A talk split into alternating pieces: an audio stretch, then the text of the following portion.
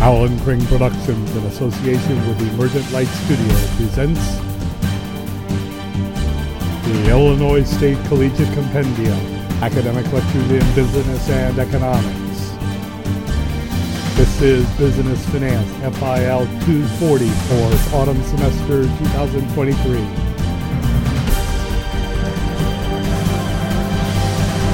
Today, capital budgeting, and then once that's done, I'll I'll whine and moan until about 2:30, 2:35, and then you have your uh, happy quiz to take, and then you're done once you finish your quiz for the day.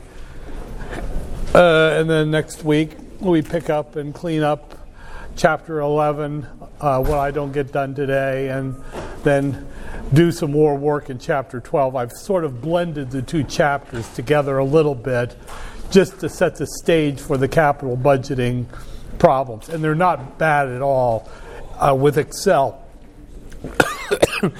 uh, but I'll get to that in just a little bit. First, I'll look at the numbers, and the numbers are just nothing at all. We have the and nothing is really happening. The Nasdaq is down just a tiny bit, six one hundredths of a percent. The S and P is down no more. It's down five five one hundredths of a percent. The only one that's down even a slightly noticeable amount is the Dow, down a little more than uh, a quarter of a percent. So it's just one of those days. It's just a little on the grouchy side, but there's no significant movement whatsoever uh, to, uh, to get excited about. And uh, just as a quick look over here, looking at the volume on the uh, S&P 500, I'll bet it's very light volume. Oh yeah, it's. Uh, I mean, it's almost it, it's less than a half, and we're going into the last hour of trading. So it's just the investors are not doing much today for, uh, for one reason or another. And a lot of it's just sort of a wait and see. We don't have any information bad, in, new information bad, new information good. So the markets just kind of piddle along here looking uh, kind of stupid. Uh, but of course, at the same time, you have the crude oil market is just taking a nosedive now. We're clear down to 75.52 a barrel. And at that price, there's no way that the gasoline prices will stay where they are. They will let up here uh, eventually, possibly by the end of the week, because of just this low price for crude oil. The uh, high seas, the reserves, and in the towers right now, there is a, a lot of oil. So it's good news because that will make fuel uh, energy prices cheaper going into the Christmas season, which may stimulate some uh, more buying for the holidays. Uh, just and going over here, bond yields are finally getting serious about sliding interest rates beginning to drain downward. A lot of that is the expected inflation premium beginning to drain, drain out of the, uh, the uh, risk free rate and therefore out of all rates. So that is good news because as the interest rates go down, as we'll see in this, uh, in this um, lecture today, that means more projects, uh, new projects, replacement projects, expansion projects are going to be accepted. More jobs and all that good stuff, more salaries to buy stuff. So this is a this is good news uh, that we see these bond prices beginning to slide down. How long it will be before we start to see that in home mortgage loans and in car loans and big ticket item loans. It's, that's hard to say. It could be another month or so before that happens, but it should begin to take hold in time for people to do more borrowing for the Christmas season and all that good stuff. Both the euro and the pound are just bouncing around almost near zero, so there's no movement in the international currencies. The yen is depreciating against the dollar. So there's that, but it's kind of hard to say what that means. The Nikkei, after a rather nasty day, uh, uh, nasty couple of days, it popped at the opening and then it just slowly, quietly slid down until it ended about a third of a percent down. Nothing big about that. And London showed its usual, it was kind of quiet most of the day, but then it started getting volatile. It spiked in the last trading hour and then it dropped down below but at the end it was down only 0.11%. So it looks like the whole world is kind of like sitting what's coming next. Anything exciting, you know, a war or something like that, a meteor strike. But for right now, it's just a quiet market, which is actually good. For your typical types of investors, you don't want lots and lots of volatility in the market anyway. That's not the point. You want uh, you want your volatility, your, you want your risk to be based upon your decision on the beta of your portfolio, not these random events in the world. Now, just having a look at a couple of more stocks just to keep that in your minds and how to do that, we'll look at a couple. Start out with VZ, Verizon. See how it did today. Oh, it took a little bit of a toilet break. It had had it had a spike a few days ago, and then it just has been sliding a little bit ever since then. Very low risk. Notice that beta is 0.37, undervalued at 7.18, and profitable, just ridiculously profitable, almost five dollars a share. So, and it pays a really fat dividend. So, just quickly having a look, just to remind you, because I will do that on the final, I'll ask you to do one of those.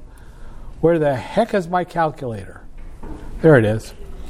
Okay, quickly looking at the projected one year holding period return gain, we would see 30, and if we bought today, the stock would be worth 37.26 per share in a year divided by what you pay for it today at 35.69 and then you subtract 1, and that gives you times 100 to give you percent. So on the stock appreci- price appreciation, you'd make kind of a lousy 4.40%. Adding in that nice fat, look at that dividend, a 7.46% dividend yield, 46. It comes out that with that dividend included, you got a decent return for such a low beta stock 11.86% for the one year holding period return. Most of that coming from just that nice big fat dividend it pays per share. So, I mean, it doesn't suck at all. Verizon is not a high gr- growth rate company by any means. It's just so large and and it's not going to grow much more. The competition is just kind of there, and there's nothing new going to happen. Moving over to another industry, just look at Procter and Gamble, PG. Again, low beta, necessities of life, essentials, stuff like that. Uh, all those nice things that you buy in the, in the store, uh, Procter and Gamble kind of stuff. 0.46 beta little bit undervalued at 24 a share, and it's profitable. It's really pro- well, of course, it's a, just such a big, big company. It's quite profitable. So, if look at that price though. Ouch, that's a big price for that stuff. Okay, looking at the one-year capital gain return, just to do this one more time. Uh, I would, if you held it for a year, you bought it today. In a year, you'd have hundred. you could sell it for $155.36 divided by what you paid for it one year before, that is today, 149.74, and then minus 1, always minus 1, and then times it by 100. So your capital gain, the stock price going up, is only 3.75%. That's a big whoop de doo, but then again, it's a low beta stock but you add in the forward dividend uh, yield, and uh, which is 2.49%. That's kind of lousy compared to Verizon. So you get an overall return that is not spectacular at all. 6.24%. Of course, it's a low beta stock. But if I had a choice between Procter & Gamble and uh, Verizon, I'd go with Verizon. It's got a much stronger one-year holding period return, and most of that's because it's got such a strong dividend. Procter & Gamble has a more normal dividend, which is not nearly as good. So this is the way you shape your analysis. You look at these stocks, and you don't have to use fancy or complicated math to do this. You just look at the numbers and figure out, well, what's the beta? Is that my kind of beta? Now, for a lot of people, that might be a beta that's a little on the low side. So was Verizon's beta. Uh, you would kind of like a little bit higher, take a little bit more risk. But I mean, with Verizon, for such low risk to get a decent return, it certainly dominates Procter and Gamble, at least as far as this quick analysis goes. Of course, you'd want to look at some of the fundamentals of both companies, but they're both big companies. They're not going to be spectacular, do anything insanely great. They're just in a, essentially, in, in economics, you might have learned about oligopolies. Oligopolies have a, they're not competitive in the way that monopolistic competitors are. Their monopolistic competitors are always fiercely fighting against each other, taking market share, new stuff out there to gain an advantage. Oligopolies don't work that way. They're on this long, long uh, chessboard that they just kind of watch each other. They come out with, they almost mirror each other. You got Verizon comes out with its new phones. Samsung comes out with its, uh, well, they're not the same, but AT&T comes out with its new product packages and all that. So they don't really have any way that they can fight their way up to the top. They just kind of exist against each other over a period of decades, maybe even centuries. So there's that. Let me take you on a little bit of a journey here. Now, one thing about what I'm going to, going to do in this lecture, and it's a relatively short lecture, and I'll clean, do a little cleanup, but it doesn't need much more than a single lecture. And I've gone through some of this before, and I'm just reiterating it for the Chapter 11 homework. This has to do with um, what's called capital budgeting, deciding what capital projects you are going to fund versus the capital projects that are not worth the company's time to fund. That's all capital budgeting means. Uh, and uh, it boils down to some fairly simple routines. The one thing that I will tell you, though, is that in Excel, it's almost like I there's not even a template that I could set up for you. It's the problem just you just set them up, do a custom job on each one. And I think I do have a template, but I mean, you don't really have to do that with these. It's just net present value, internal rate of return, and then that beast called modified internal rate of return that I showed you much earlier in the semester. But it all boils down to the question of whether a project that we are proposing is a go or a no go. That's why I spent yesterday, or yesterday, Monday, Monday, yes, uh, talking about free cash flow. Because we are going to need to project free cash flows in, for a new project, whether it's an expansion project or a replacement project. We need these free cash flows. So, in the background, and that's not the subject really here today, Revenue minus free cash flow. Revenue minus cost minus depreciation and amortization. And then you take that times 1 minus the tax rate. And that is what we call the net operating profit after taxes. No, NOPAT. Now, this is what I did on Monday, but I'm going to repeat it here quickly, and then I'm just going to say free cash flow. Not going to do any calculations of free cash flows right now, but just, and then, so free cash flow, you then say minus your capital expenditures minus your change in net operating working capital. Okay, so that's what I mean by free cash flow. So now let's pretend that that's all by the wayside here. And now we get down to the business. Year and the free cash flow. Now, year zero is the, is the bleed year. This is when the money all goes out, or at least the significant capital expenditures go out to get a project set up so that you can go forward with it. Now, we're looking at the future, so at this point, you would end up in real life. Uh, this would be okay, we've got this project. Let's figure out what we have to spend to get it going.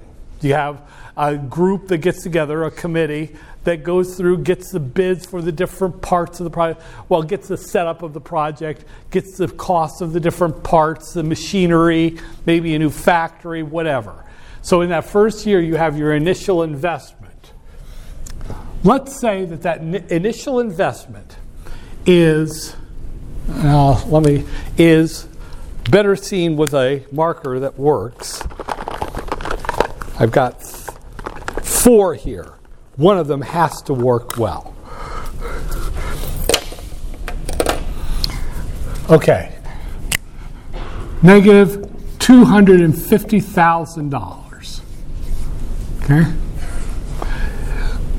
That includes everything. That would be uh, also, that would, as I mentioned last time, okay, we're going to buy all the capital stuff, the, the uh, equipment, uh, building, uh, and all that. And also, we'd have to boost our inventory in that first year. So that would be a cash outflow, buying that inventory for the start of the project.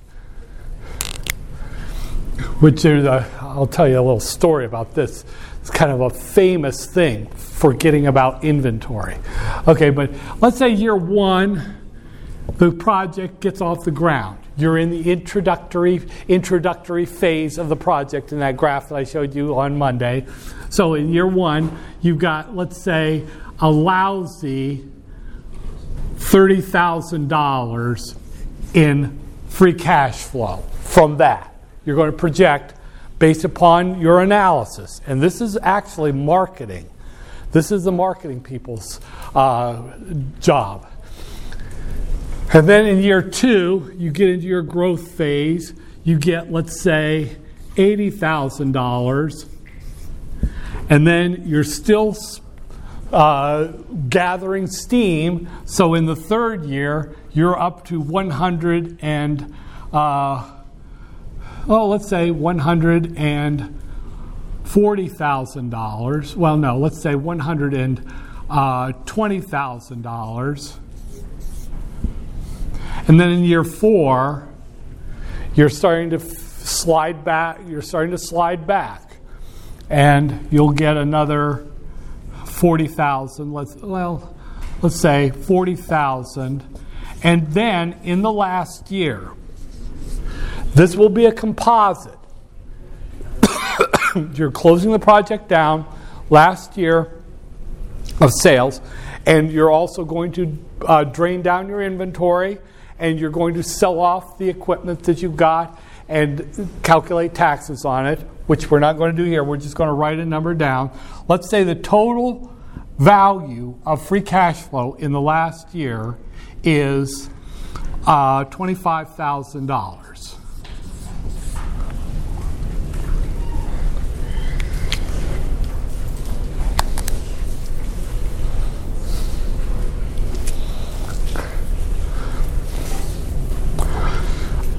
Okay, what do we do with these numbers? There are three different ways that you can say go, no go. There is an old way, it's almost an ancient way. It's been used actually for thousands of years, and it was still very much the way it was done into the 20th century, and a surprising number of companies still do it this way now an appalling number because it's not a good method. It's not best practices, but it's still used. It's called the payback period.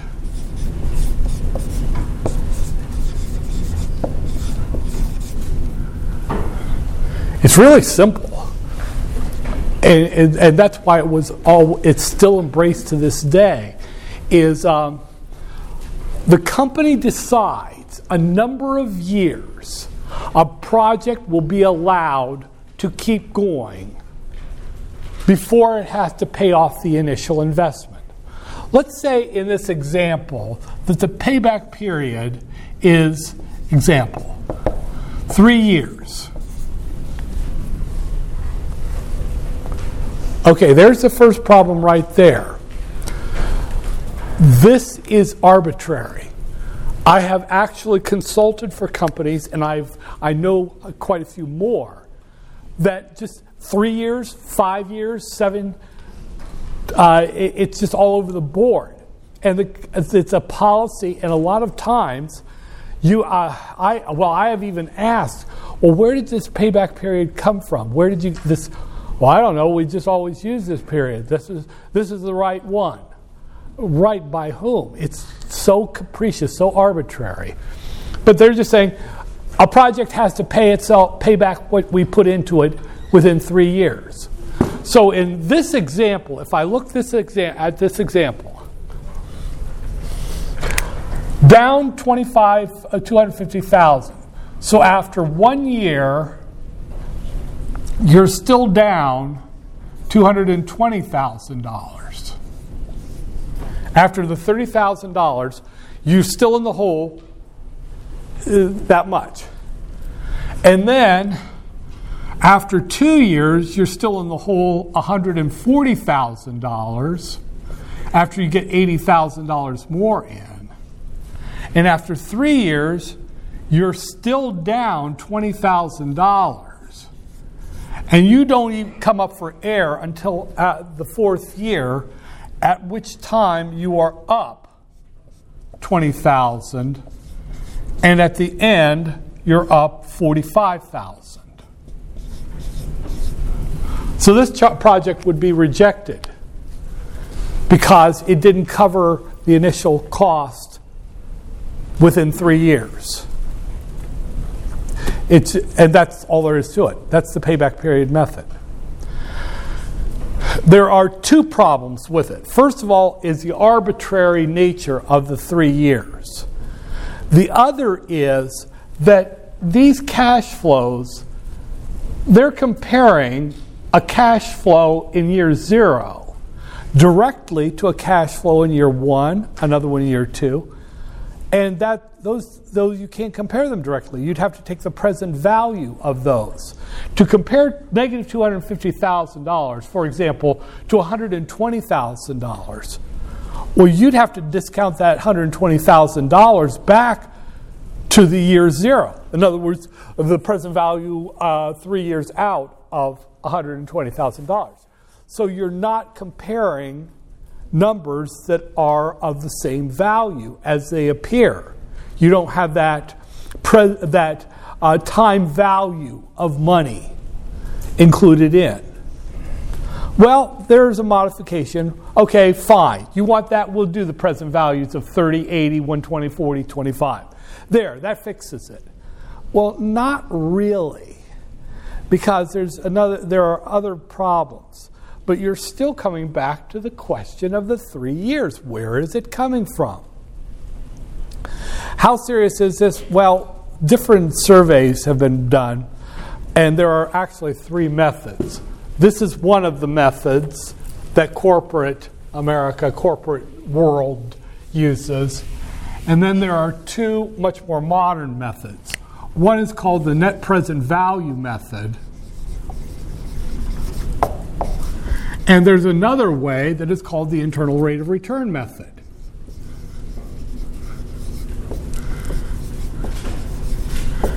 Now, slowly out over the past 50 years, these two more modern methods have begun to dominate the payback period method.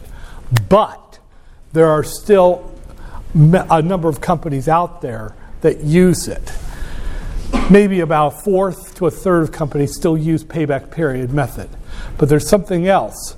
The surveys don't show something that I've seen in my work my discussions with corporate people is that they secretly use the payback period method. Even though they would say, well, we use the uh, internal rate of return method, they do quick back of the envelope decisions on a payback period.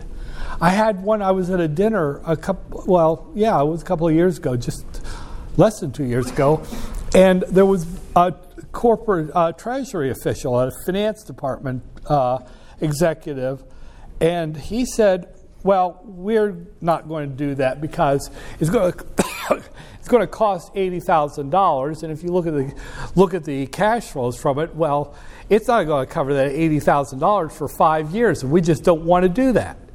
In other words, there was an automatic decision that didn't have anything to do with best practices. It was just a quick return to the payback period method for decisions on lower end capital expenditures. So it's out there one way or the other. But that's how it works. This project, actually, in this case, it would pay for itself in exactly three and a half years. You look at the break, uh, the pair of break years, and you say, well, the lower one plus the higher one, and you divide them by two, and that would mean the zero point would be right there between them. But one way or the other, you reject the project because it didn't blow past payback in three years. It's off the table. Now, let me take you to these two. Couple of quick notes about this. These, both of these are modern. And if you're almost anywhere in corporate, marketing, production, obviously finance is where we do this. But they will use one of these two methods to decide whether a project is a go or a no go. It's just how they do it.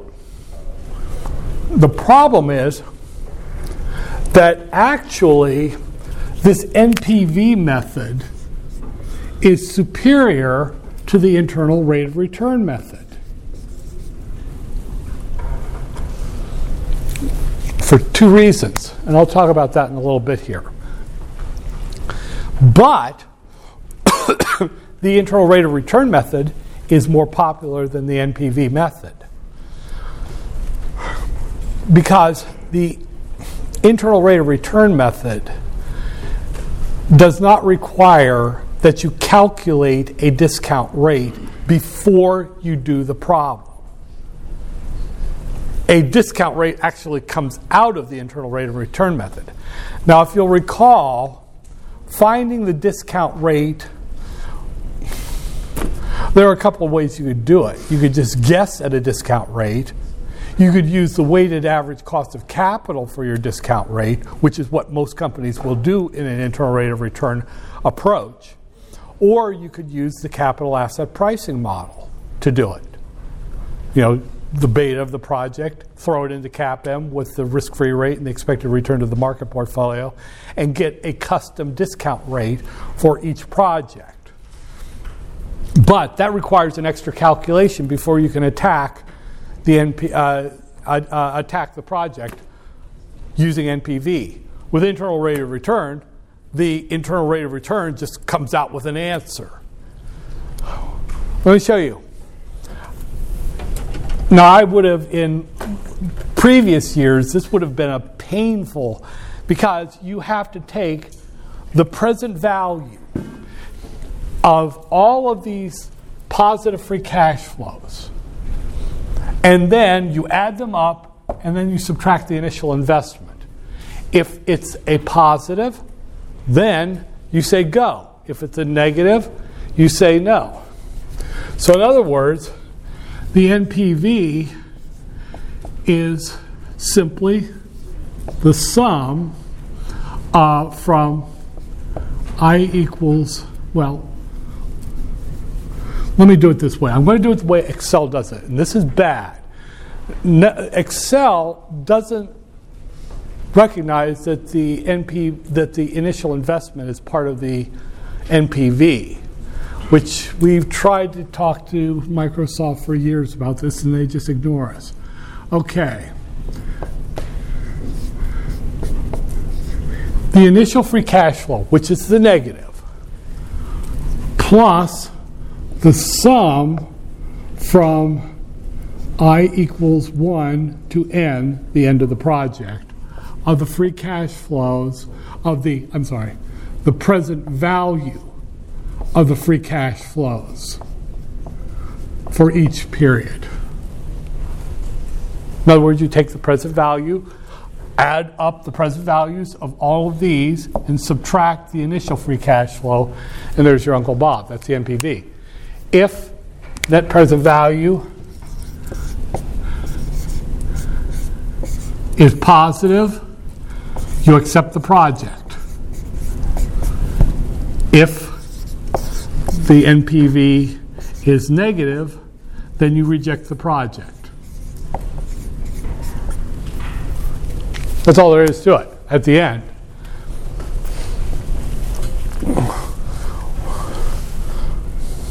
Which kind of in itself is annoying to the people who propose projects. Production, the production people, the marketing people, we say yes or no based upon an end number. That's it. And I'll do one in Excel. I'll just do this one in Excel just so you can see it. It is a joy compared to what it used to be. Whoops, I didn't mean to do that. I meant to expand it. Gear. free cash flow, year zero, one, two, three, four, five. Free cash flow, in this case, negative 200, negative 250,000. And then you got 30,000 80,000. And then you got 120,000. And then you got 40,000. And then you got your final year with salvage included and drain of inventory and all that, 25,000. Now, the one thing we need to do here is we're going to need a discount rate and doing what is wrong, let's say the weighted average cost of capital of this company is 7.5%. So we're going to put that somewhere over here. Discount rate 27.5%. Uh, and then your net present value is equal to. Now remember, this has to be put in separately the initial investment plus, and they call this NPV. It's not. The NPV should include the initial, but they don't do it that way. These, my ass. Oh, I forgot. I forgot to put in the discount rate. My bad. And it's going to give it to us as a percent, which we want to turn into a number again. It's a negative net present value project, so we reject. Notice what would have happened if I had had a lower discount rate. Let's say 5.25. It would have been a positive NPV. So the NPV analysis is sensitive to what discount rate you choose. If this project is lower than the typical risk of the project, 7.5% weighted average cost of capital would be too high. But notice what would happen if I'd had a higher discount rate, let's say 9.75. Uh, oh, it would, it would have been hashtags. So, in other words, NPV goes down as discount rate goes up. it's a negative relationship. So the higher the discount rate you use, the more likely you are to reject a project. So uh, you kind of see what I mean that it would be difficult to do a template because you have to you have how many years the project is going to go as a critical part of it. And the template isn't particularly good for that because you have to use a custom number of years for each table you make. But it's not too bad. Yeah. We're okay? Okay, I'll do internal rate of return on the uh, on Monday. I'll extend the deadline for the Chapter 11 homework a little bit for you. But right now, you need to get ready for a quiz. And once you're finished with the quiz, that's all I have for you today. I thank you.